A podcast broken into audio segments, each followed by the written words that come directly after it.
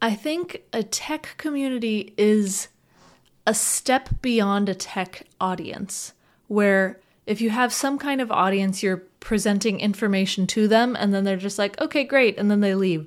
With a community, you present them with information and they talk about it with you and they talk about it with each other. And it's something that can grow beyond that. And sometimes it's a ton of people talking about it. Sometimes it's as small as like a group of 5 or 10 people talking about it. But that's that's how these communities start. And that is where it crosses the line from audience to community because of the conversation rather than just the receiving of information. Hello, everyone, and welcome to Developer Experience, a podcast by Algolia. We chat with guests who build products for developers about their developer experience strategy, what it means for them, why it's important, and more. My name is Bryan Robinson, and alongside Sarah Dayan and today's amazing guest, we're going to explore the role of community in DX.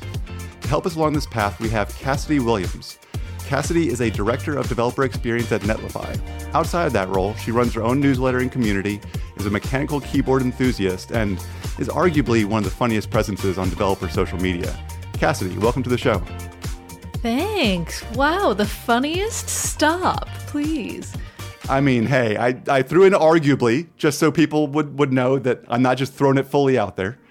So yeah, so I, I kind of want to chat a little bit today with you about community. We're all part of communities, whether we participate or not. Maybe it's geographically built like a neighborhood or town. Maybe it's just a group of folks that enjoy the same activity or share similar interests. Communities are, I think, relatively innate to the way that humans go through life. So in your experience, are there any differences between, say, developer centric communities like product communities, framework communities, language communities, and communities of like geography or interest. So, for example, like the global or maybe local Jamstack community versus like a group of people who enjoy something like board games in a small town together.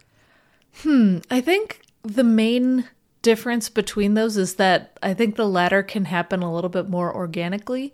Where if you have a local group of, for example, friends who play board games together or something like that, that tends to happen because people are just happening to find others who like similar things. Meanwhile, I, I feel like if you have some kind of global community, and especially some kind of community that is developer centric, you tend to look for that to better yourself in some way or to find other people who have similar interests. And that being said, there's plenty of overlap. I feel like if anybody is looking for any sort of community, it'll probably be some flavor of both. Where I know plenty of times I've looked for some kind of board game group or something like that, and then it happens to be a bunch of nerds who are software developers, and then we end up going to tech meetups together or something like that. Or I go to some kind of tech event, or whether it's virtual or local, and then I end up hanging out with these people outside of the technical space. And so I, I do think that they can go hand in hand, but it kind of depends on intent, I guess. So you said something in that about people in dev centric communities going with like the express intent to like better themselves? Do you find that that typically is what we're looking at in terms of like general tech communities or maybe even product centric tech communities? Is there a difference there? So first of all i do want to clarify it's not always to better themselves. Sometimes people just want to make friends who are also dweebs like us. I see that often. It's the kind of thing where people will go to a meetup or people will go to a virtual event or something like that because they want to figure out how can they refine how they build something or the direction that their product should go in or they want to figure out what are topics that I should be aware of so that I can bring them into the workplace at some point or into my side projects into my business or, or something like that whether these people are kind of looking to, to better themselves or get help with like a question or just looking for inspiration, I feel like these developer communities are popping up kind of everywhere. It seems like most companies that are focusing on some sort of developer centric product either have a community or they're really trying their hardest to form a community. What do you kind of view as the intrinsic value of a community for developers that are using services or products? What what is that kind of value proposition for them? Honestly, developers are very loyal folks where if they find something that they like, they will stick with it forever. Maybe there will be something good that comes along, but they'll be like, okay, well, I don't know if I'll change. I'll experiment, but they more often than not stick with what they know and stick with something that they know that they like and that they can build with. And so for companies, having a community of people who are loyal, who will be using your product, who will give feedback on your product, good and bad, that's huge. Uh, because you'll you'll be able to not only use those developers to get that kind of feedback and stuff, but also give back to them in some way and, and hopefully help them feel valued and a part of your group of people who like your product. And I think for developers being a part in these kind of communities, first of all, it's good networking where you can get to know other developers in the community. Um, you can get to know this company very well if you want to eventually work for them. You, you never know, that happens plenty of times. And kind of just building that sort of bonding experience with other developers is so useful. And then also on the product side, if you do give feedback that ends up being valuable to the company, then the product gets kind of bent to your will. Or I guess maybe that's a silly way of saying it, but the product ends up becoming something that you help shape. And there's a lot of fun in that because you end up getting to be one of the first developers to experiment with something, or you end up getting to be a developer who has helped shape a product in some way and you get to use it in the way that you want to. And so there's definitely pros for both, for sure. Uh, it seemed almost like you had like that Mr. Burns Simpsons fingers going for you get to bend the product to your will. Yeah. Well, I've I've done that too and it's amazing. When I get to tell a company that they implemented something because of my suggestions, First of all, I'm just like, haha, I am powerful. But also, I get to actually use it. And it's so nice to actually be heard in that way and, and get to use what I've built, or at least ideated. Yeah, th- I feel that there's something really unique in the dev world in general. It, it's not necessarily just the, the tech world and the tech industry, but first, as you said, like there is this kind of closeness. Like people want to get together. They want to meet each other. I don't know of many other industries where professionals want to meet other professionals and like share tips and tricks. You usually like keep your things for you and your secrets for yourself. But in the tech world people want that connection and they also want to feel a connection to the tools they use and like what what products they use and this feeling of oh, I'm not just talking to this big corporation that is never going to answer me. Like when you get to talk to directly to a developer on the team who's building a product that you use every day and you feel like, yeah, they're going to take into account your suggestions. It feels amazing and it reinforces that connection that you have. And so I feel that there is like the sense of community is not just only, oh, we're going to build this new circle of developers and they're going to be the blah blah blah community is also the kind of values and the kind of feeling that you create whenever people talk to you and how they feel uh, they feel towards you. And like you work at netlify and to me netlify kind of exemplifies that. Whenever i tweet at netlify and i get an answer i know it's not just a bot or you know someone who's just paid to answer me and is going to answer the same way to everybody. And so I feel a much deeper connection to Netlify that I would for maybe other companies that build products that I, that I use every day. It's very real and it reminds me of a class I took way back in the day on like ethics and technology and I was talking about the intrinsic versus extrinsic motivation that drives different industries and with tech it, there's a lot of intrinsic motivation and it's it's amusing because it's such like a high earning field where people can make a lot of money doing a lot of things and yet the open source community exists. There's people who are motivated by things not just money or rewards and stuff, but by building relationships because they want to build cooler things, because they want to just kind of feel like they're a part of something. And it's it's a fascinating thing that is not entirely unique to, to tech, but is definitely huge in tech that you don't see as often in other industries for sure. Yeah, I think that's interesting talking about open source. So, so far we've talked about like general communities, product focused communities, but really with open source, oftentimes the community itself is the product team. Is, is there a difference in your experience between those two kind of kinds of communities the community that is the product team versus the community that's communicating with the product team?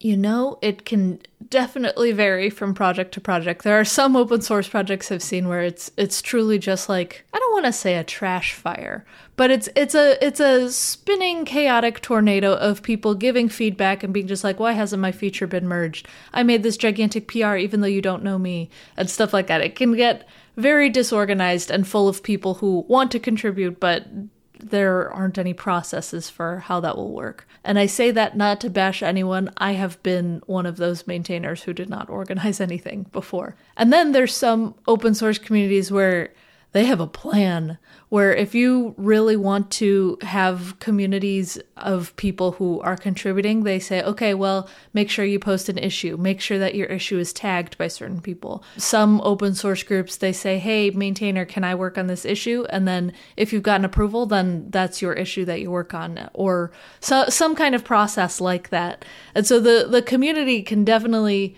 be on either end of the spectrum, even outside of that spectrum, but it it does tend to fall somewhere between those where there's e- either a lot of organization or none at all and it's it's chaos. And it's kind of cool in that way. It still in a way feels like the wild west of software development in, in some aspects because you you kind of get to build anything from scratch and and for different projects that you care about and there's no real rules around it at this point in time do you think there's a place where those worlds merge. Like it's it seems like it very easily falls into one camp or, or the other. Like one of my questions that I want to get into in a minute is around like how community informs DX, and we talked a little bit about it, but in the open source world, is there a place and is there a way that community can inform process? Like outside of like true DX, but maybe in community X, CX?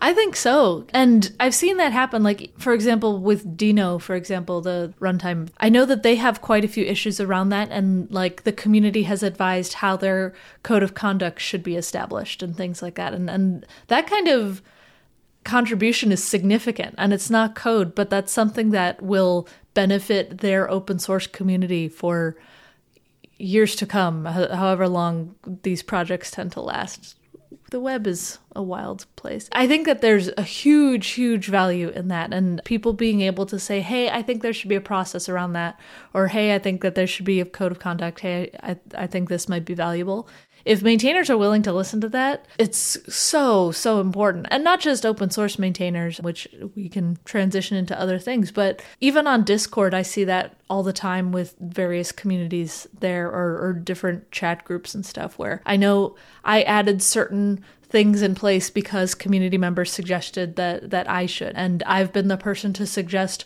certain workflows and and maintainers of community or, or moderators of a community will do that. And i think that is a huge way to maintain the health of a community in general.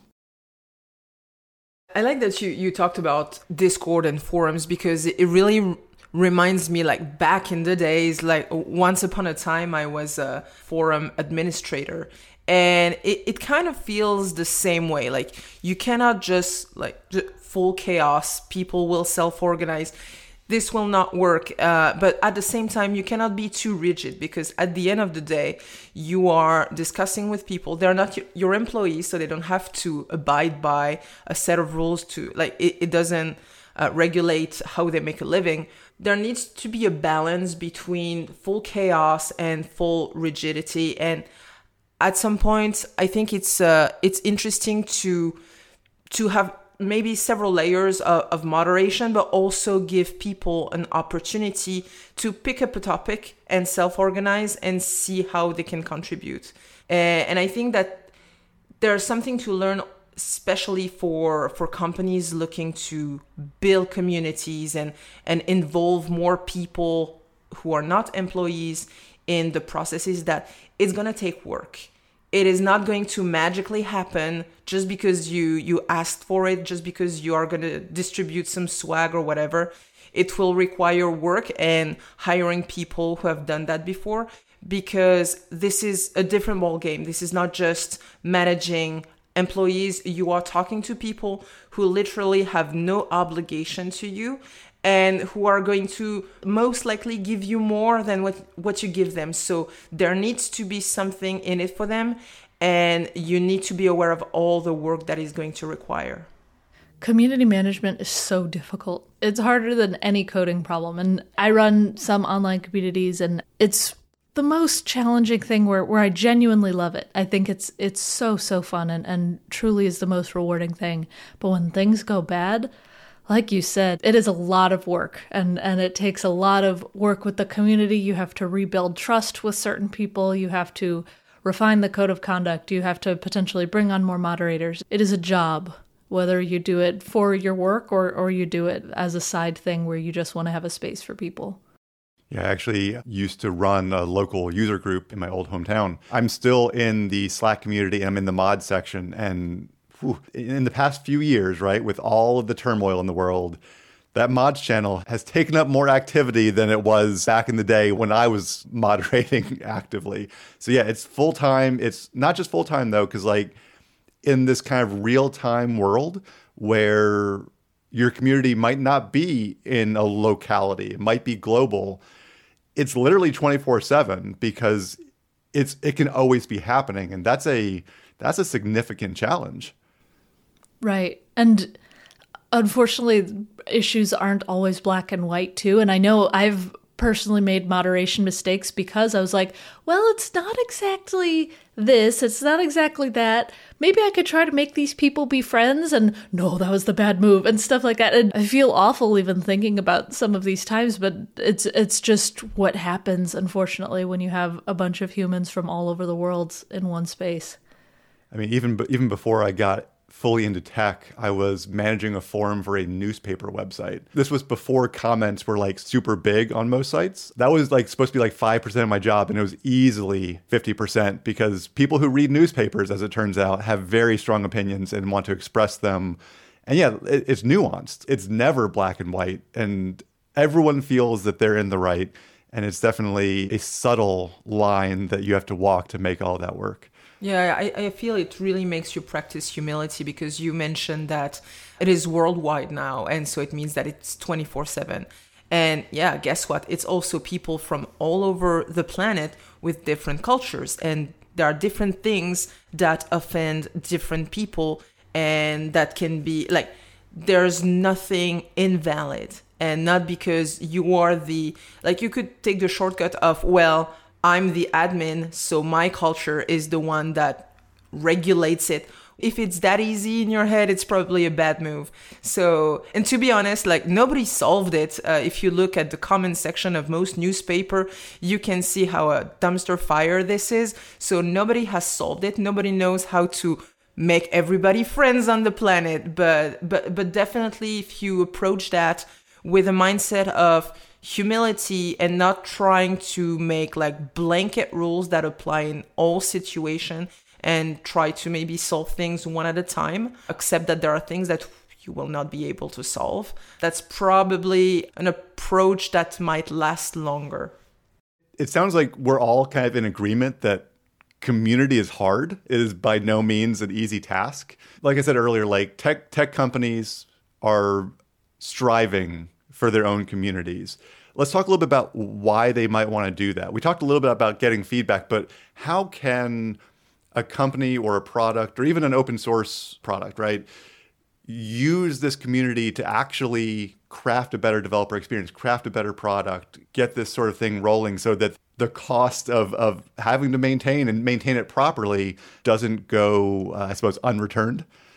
I think it definitely has to start with some level of trust with users that you know will be valuable. Because if you just open the floodgates to anyone, unfortunately, it will be a lot of noise to cut through. And if you want to start with valuable feedback, it's helpful to say, okay, we can identify 10 people who will be really great at giving us feedback. We can email we can email them a gift card, we can send them some stickers or some swag or something like that and and we can start with that. And then slowly but surely introduce more and more people to the community until you you feel like you're at a good size and maybe open the floodgates later. But you you do want to start with kind of a core group of people to see is this something that we want to maintain? Because a lot of people want to have a community but then like you said they don't want to put in the work because it is so much work to maintain it. Or they end up kind of just wanting to have user testers which you can schedule that and you don't have to have a, a community for that. You can have a user researcher for that. And so it's good to assess if this is something that you actually want to do and, and starting with a small group of people i think is really really helpful yeah, I totally second that. I feel like it's the same thing as when people say, yeah, we need to have a video show, we need to have a conference, we need to have our own podcast. You know, it's like, do you really like maybe start thinking a little bit at what do you want to get out of it? And then it will inform what you need instead of starting with the basis of oh, we want a community because all those other companies have a community because as you said at the end of the day if what you need is user testers you might ask them for things that you might not be able to get from a community so yeah definitely agree on that. And again it's a different ball game it's not to go the same way. You're not to have to hire the same people. What you will expect from them and what they will require from you is to be definitely totally different. I think that key on trusted individuals internally on on the DevRel team at Algolia, we, we talk about finding these individuals, and there's there's different types. But one of the things we, we like try to find is like trusted advisors, and they're the people that if they say something is wrong in the product, you know it's wrong. They've been using the product, they've been using the service, they've been using whatever. So when they say this is a problem, you know it. Like it's not it's not a stack overflow question complaining about something. It's not somebody asking a question in a forum. It's like i use this day in day out. We need to fix this. And that to me is like the root of a strong community whether or not you take it and make it into i guess a tree in this analogy or not like that itself i think is is kind of where it where it comes from. It's very real and and i've seen that done really effectively in quite a few different companies where for example when i worked at amazon they had small trusted groups of people just for the alexa sdk which is a very very specific product that's small compared to the behemoth of that company but we had a group of 30 to 50 people where if if one of them said hey this is wrong the product teams would rush to fix it because uh, they're they're this small group of people that that was really really trusted and that's what programs like GitHub Stars or the Microsoft MVP program or Google Developer Experts, these really famous programs, that's how they started, where it's these trusted people who can know the product deeply, who can get early access to things and really grow from there. And I think most companies can probably say that they can identify who their loud users are, who their active users are. Where when I worked at CodePen, there was probably like three people I could still name today where I'm just like, they were the people where if something went wrong, we would know it. They were first to email us. They were really active, always making different pens on the site. CodePen was relatively small compared to some of these communities, but we still knew and, and we were ready. And, and yeah, like you said, if it's someone that's using the product every single day, you are very aware of their existence. one of the things we've mentioned a few different times, and we, we just kind of mentioned it in like Stack Overflow versus you know trusted user, but like we haven't actually talked about what a tech community is. I suppose that could have been the first question, but obviously there are places and there are companies that have Slack communities, Discord communities. There are pl- pl- companies that have forums. There are companies that have none of these things, but still have kind of organic things kind of grow up around it. What is a, a tech community? I suppose like what what is the the umbrella that we might throw over all these things? I think a tech community is a step beyond a tech audience, where if you have some kind of audience, you're presenting information to them, and then they're just like, okay, great, and then they leave. With a community, you present them with information and they talk about it with you and they talk about it with each other and it's something that can grow beyond that and sometimes it's a ton of people talking about it sometimes it's as small as like a group of 5 or 10 people talking about it but that's that's how these communities start and that is where it crosses the line from audience to community because of the conversation rather than just the receiving of information.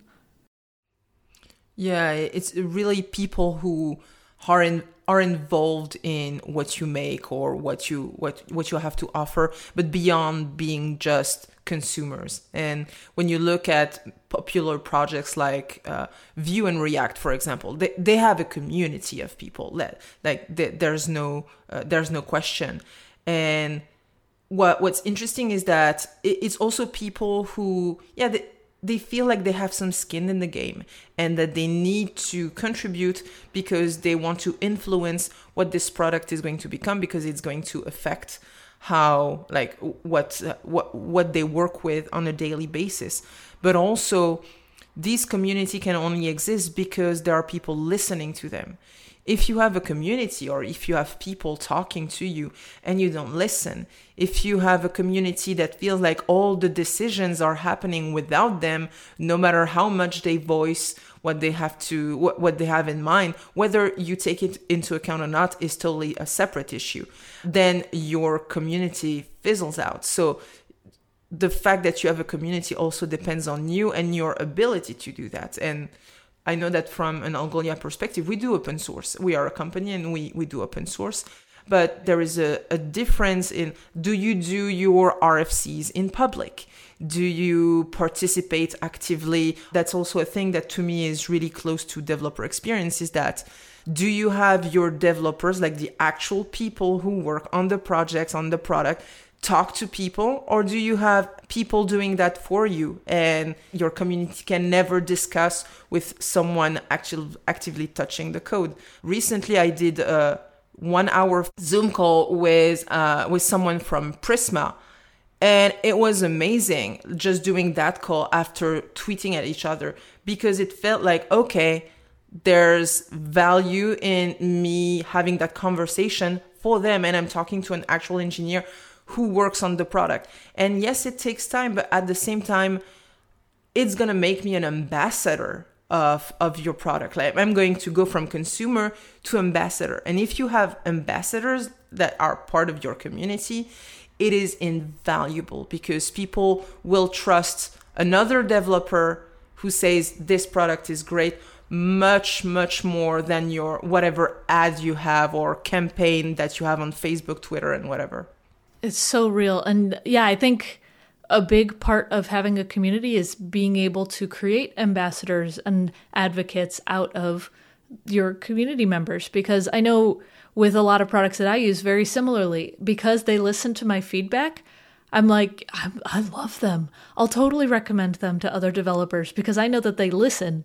And so if if I ever have trouble, I can talk to them and if other developers or friends of mine have trouble, they can ask and it'll it'll work out well. And and it's such a very real feeling because you're just like it, having the the privilege of being listened to by people who don't necessarily have and have to listen to you it's really great and empowering and and it it makes you feel like you're you're a part of something. Sorry, just letting that sink in a little bit. Uh, the power the privilege all, all that. Yeah i think that itself breeds the champ, the, the kind of champion, the ambassador vibe. It breeds at that point community out of it. Out of curiosity, so so you're you're obviously very active in multiple communities. You're you're active around the Jamstack and obviously Netlify's sphere of influence. Uh, I, I, know you've done work in the React community. You've done work in the in the now forming Astro.js community. Um, you also run your own community what do you kind of view as maybe the biggest differences between these communities that kind of spring up organically on their own, like your own community, versus communities that kind of start from this seed of trying to find those champions and ambassadors and growing from that? Maybe it's like a difference between communities of practice and communities of product. What what do you kind of view as the differences there and how they feel and how they form? I think the main difference is people's purpose for joining the community. And and that can tend to drive the direction of the community but but for a lot of the organic ones where it's not tied to a product and stuff a lot of people join because they want to make friends or or they they want to network in some way and and see like hey could these people potentially get me a job or could i hang out with these people on the internet? And it's I really love that because seeing people actually get to know each other and stuff because of these online communities, I think is some of the most powerful things I've, I've seen. Where even just in, for example, my own little personal community, I've seen some people they flown to meet each other and then they've hung out at like sporting events or or they've gone to a pub together or something like that. And that's the coolest thing for me to see to be just like, oh my gosh, this formed organically in this space, and it's it's so exciting. And then with product communities people tend to initially join because they are interested in the product, but depending on how a community is curated, you can really get to know people in there and it, you have this common interest in the product, but it can really grow beyond that. And probably my best example of this is the Obsidian community, the note taking software. I'm very into Obsidian and note taking, and I will not change the subject because I could talk about that a lot. But their community, they have like an open source plugin system that you can use, and then you can also theme it with CSS and everything. And then also, people just want to talk about how they write notes. It's a thriving, fascinating community because it's both developers who want to build plugins or who want to optimize certain things, but also just people from very random industries where they're just like, oh yeah, I use it to take notes, and these are kind of how I think about notes, and and people learn from each other in very unique ways because we have this common thread of we take notes for ourselves. How how do we do it? And and I've learned how to structure certain notes of mine from people who are PR people who, who who do public relations for other companies or from people who are students who study history completely different industries entirely but we kind of think differently and so it kind of adds to the the diversity of the community. And so yeah i think the purpose can initially be different but it can really turn into almost anything depending on how the community is run. So with these organic ones, I, I, think that, that we can probably say there's value to companies looking to them, but it's also kind of a, a danger zone to a degree. Are there ways that for those that are interested in, in DX to look to these external communities of practice or interest to uh, I- increase the developer experience for their service, their product? Obviously, from both a an outreach perspective, but also a listening perspective. What what are some some ways they can look to these external communities? Yeah, and so I think kind of like you said, because there's the difference between them, companies should be looking at other technology or company Discord groups or forums or, or, or, Slack groups and stuff. Look at those and don't look at the organic communities because they will be different, uh, especially initially, and and they might turn into something else, but they they will be different. And then also Again, you're going to want a code of conduct. You're probably going to want to have shifts of people who keep an eye on it as, as moderators uh, as you kind of figure out where you want it to go. But then getting it to be an active space of people will be completely and entirely on you at least initially because uh, at first it's not going to be just like if you build it they will come they might but they're not going to say a word unless you do and and there are some company groups that i'm in where it was very exciting to be a part of it. There's some really cool names in here, but they never post in there. And so I kind of am just like, hey, how's it going? And, and occasionally chat with them maybe once a month, if that. And that's because they just occasionally pop in and say, like, hey, everybody, hope you're doing well. Look at our blog post. Bye. And, and that's it. Meanwhile, other company groups or, or other organizations, you'll see them saying, Oh, we're doing a weekly live chat in, in the voice chat. We're going to be playing some video games together if you want to chat with us while we play Fortnite. Hey, here's various blog posts, here's different announcements. It your involvement will definitely guide that direction.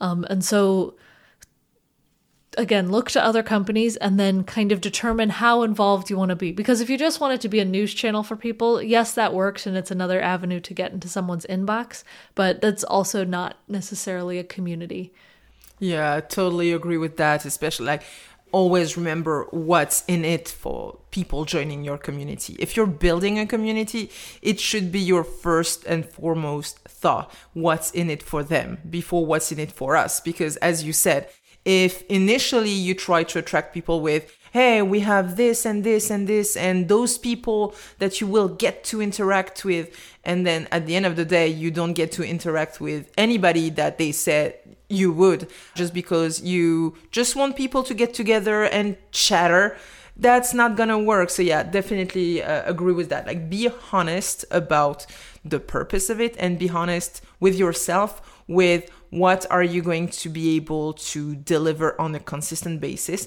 and then is it compelling enough? And if it's not what would be compelling? Like uh, again it's it's also it's also business strategy. At some point if there is work that needs to be done for something to be compelling you have to to do the work. And if you're not able to then maybe it's too soon uh, too early for you to to build a community. If you don't have anything that will make people want to come to your it's like if you're throwing a party like if there's no food i'm not coming you know? So at some point like be aware that yeah, you're throwing a party you're throwing a dinner party try to make it compelling for people to come and for people to stay be the proper host, whatever that means, right? Like whether that is be welcoming at the door. You open the door. You don't just be like, you don't just leave the door open and then assume people are going to walk in. You open the door for them. You greet them. You are enthused that they are there. But then there's interest, like there's food. I think that's important, right? That would be the product in our analogy, maybe. But I think another thing is there's interesting people. And and Sarah, you mentioned earlier, like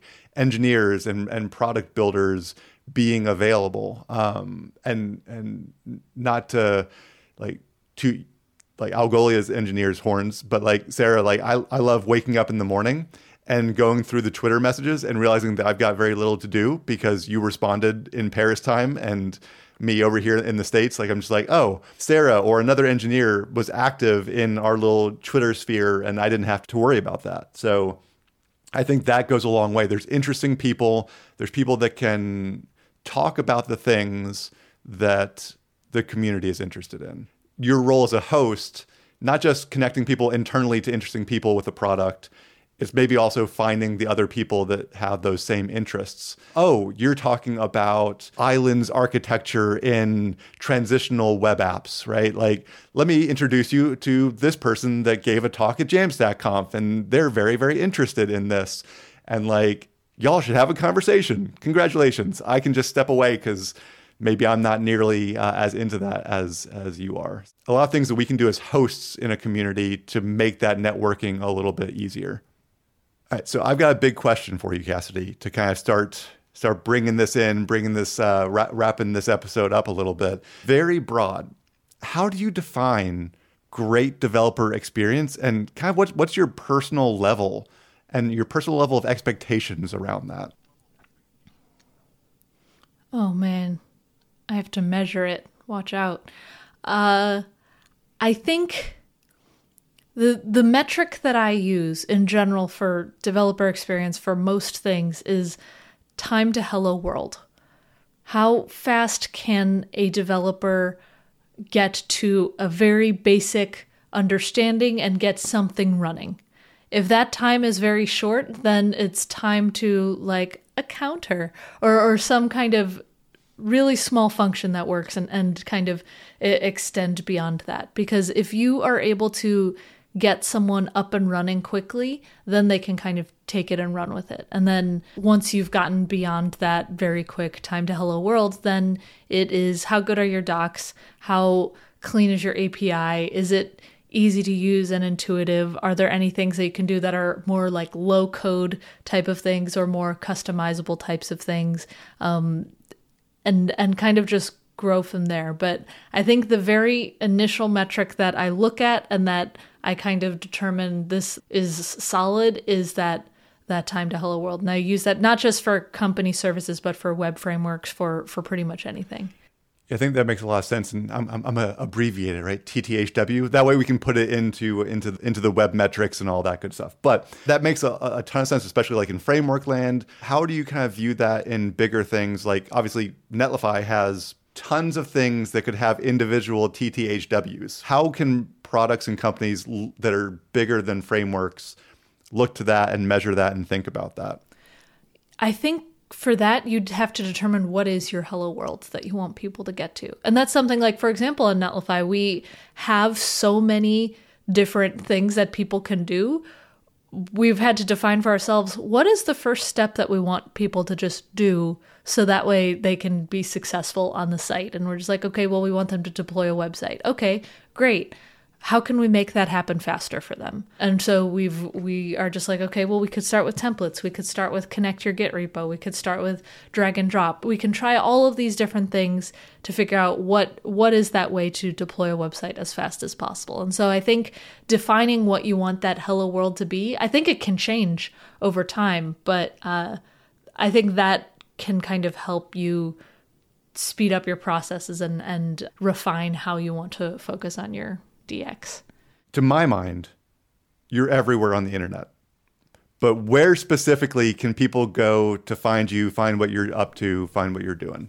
Yeah, and so if you do Google Cassidy Williams, you'll find me in a Scooby Doo character, and I'm not the Scooby Doo character. So Are you sure? You know, I chose the username Cassidoo without even realizing the Scooby Doo character exists, and now I'm just like, I think we're intertwined for life.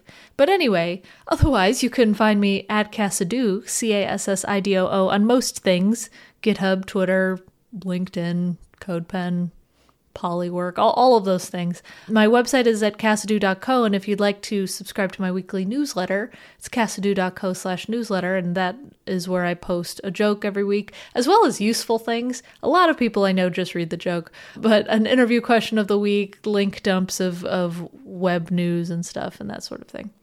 I'm pretty sure I saw somebody ask you the other day if uh, why don't you put the joke at the beginning of, of the newsletter so that you'll read the newsletter. Yeah, and I'm like, then nobody will read the rest. Yeah.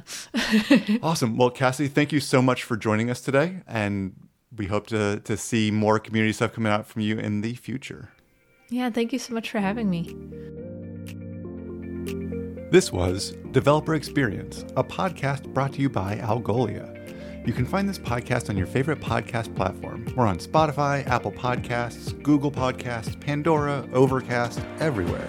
If you want to know more about Algolia, check us out at algolia.com and check us out on Twitter at Algolia.